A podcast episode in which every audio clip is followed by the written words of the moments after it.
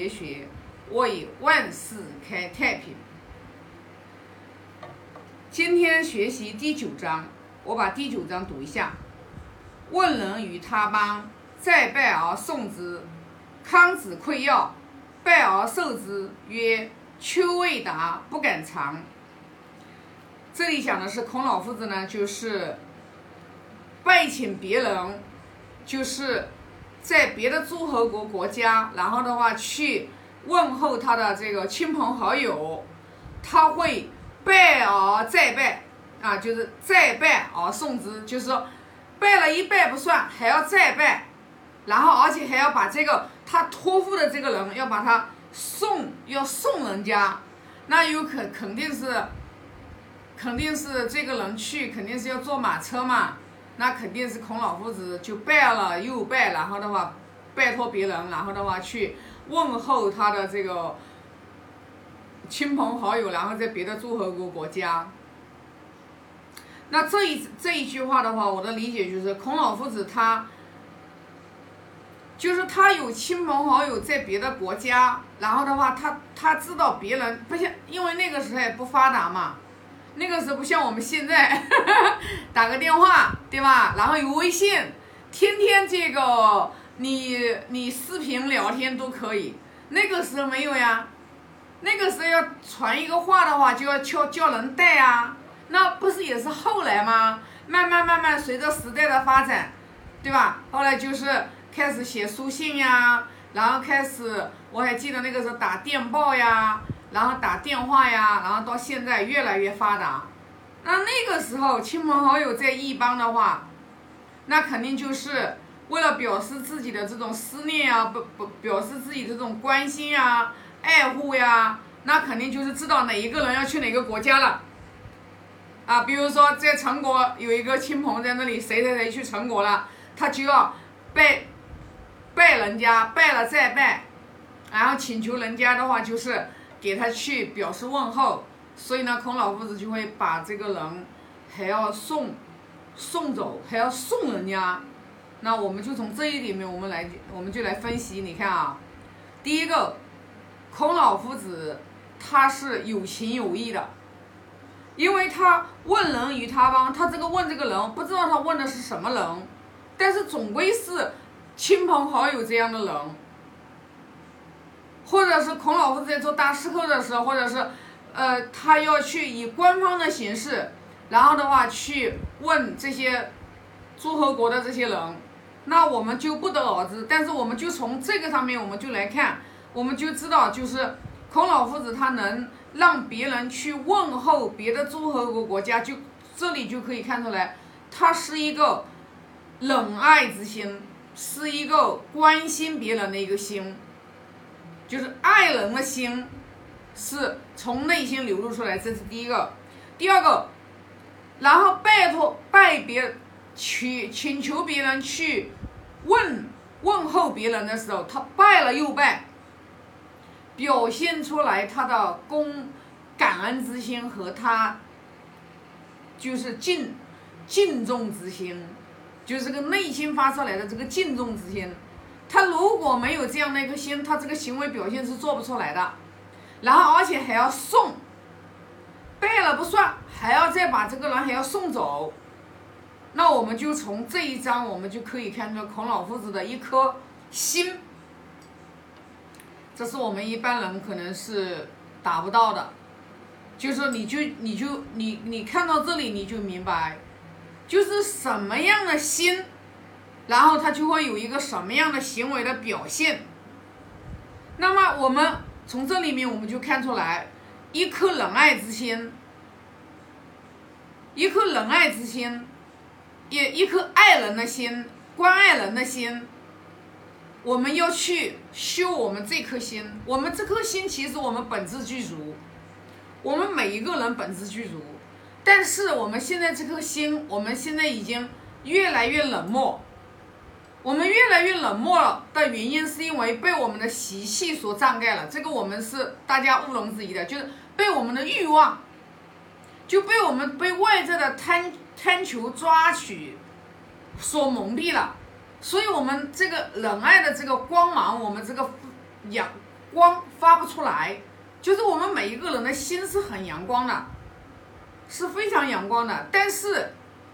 但是的话，为什么我们现在连最简单的连快乐都快乐不起来？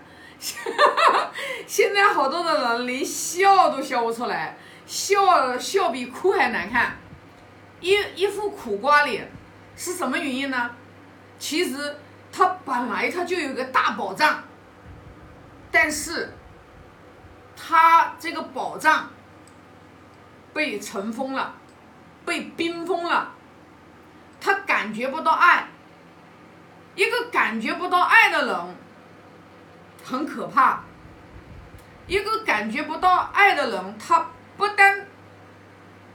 对别人冷漠，他其实对自己也很冷漠。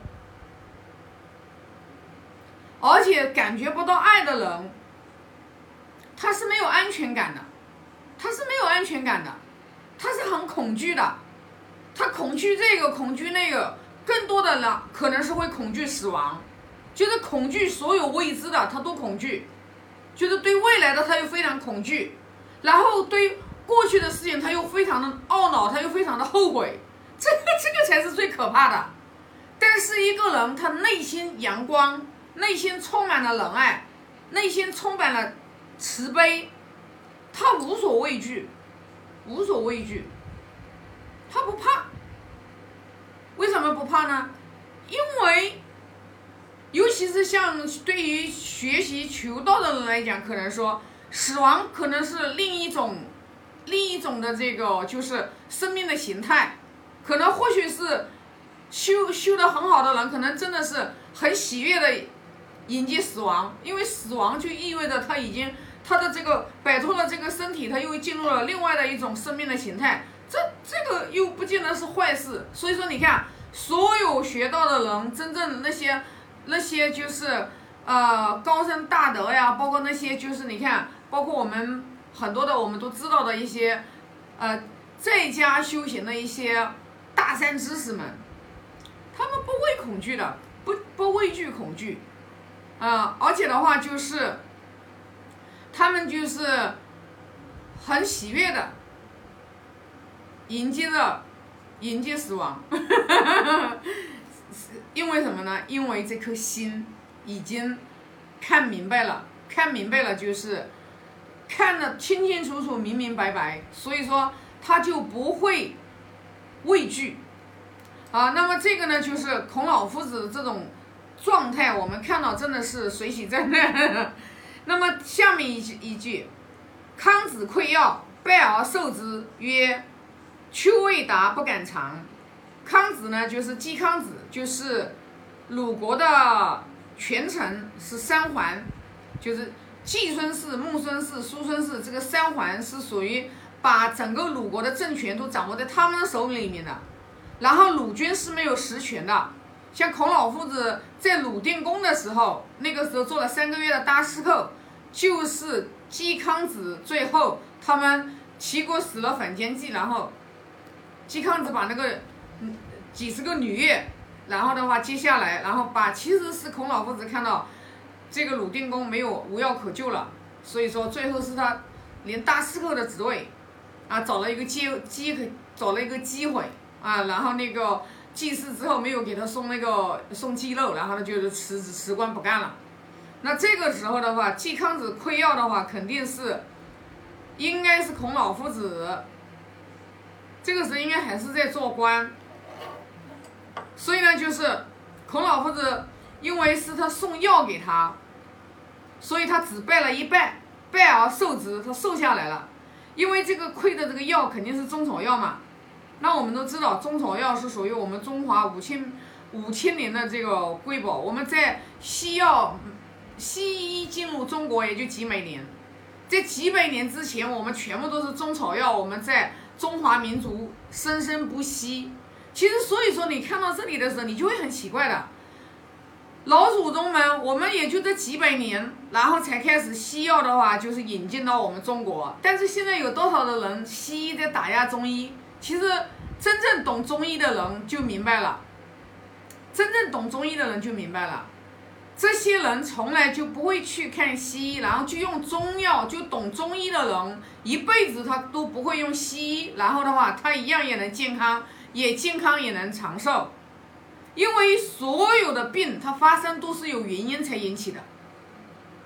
所有的病，它所以他现在目前所呈现出来的这种症状，比如说癌症，它一定是它这个身体的具备了这种环境。生长癌症的这种环境，它才能呈现出来一种癌症的这种症状。其实癌细胞每个人体内都有的，但是为什么有的人能跟癌症共存？有的人一听说自己得癌症，然后就啊，然后就就一一知道说自己得癌症了，然后就基本上是时日不多了，然后就走了。其实就是因为他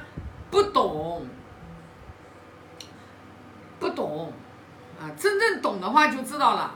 中医无绝症，中医无绝症。那嵇康子给孔老夫子送这个中草药，因为中草药很多很多的。那这个孔老夫子虽然是把它收下来了，但是他说我不了解这些中草药的药性，所以我不敢尝。我们从这里面我们就可以看得出来，孔老夫子是非常的、非常就是智慧的。非常智慧的，就是说这个药性我不懂，我就不吃，不会说哎呀你啊你全程你送给我我就要肯定要吃，那不会的。所以呢，就是说我们从这里面我们有看得出来孔老夫子的一个呃智慧，然后一个遇事处理的一个就是圆融，然后呢，而且就是说对于礼节的孰轻孰重，孔老夫子是。处理的是非常非常的好，非常非常的得当的。那我们其实，我们看到这一点，我们就想到我们自己。我们平时，我们在日常的生活当中，我们比如说去拜访亲朋好友，我们是什么样的一种态度？然后我们就是平时别人给我们啊馈送礼物的时候，我们又是一个什么样的态度？那我们就从这里面的话，我们就去参悟。参悟就是，啊，我觉得就是，哎，今天我还是，今天我还还那个挺，呃，挺那个叫啥呢？呃，很感谢的，知道吧？很感谢，就是，呃，那这边的话就不不说了，一说的话话就多了。我本来想的话分享一下啊，今天的感受的。那因为时间的话，闹钟到了，那我等到后面再分享。好，那我现在今天的话就是先分享这么多。我现在来发个大愿啊，愿老者安之，朋友信之，少者怀之。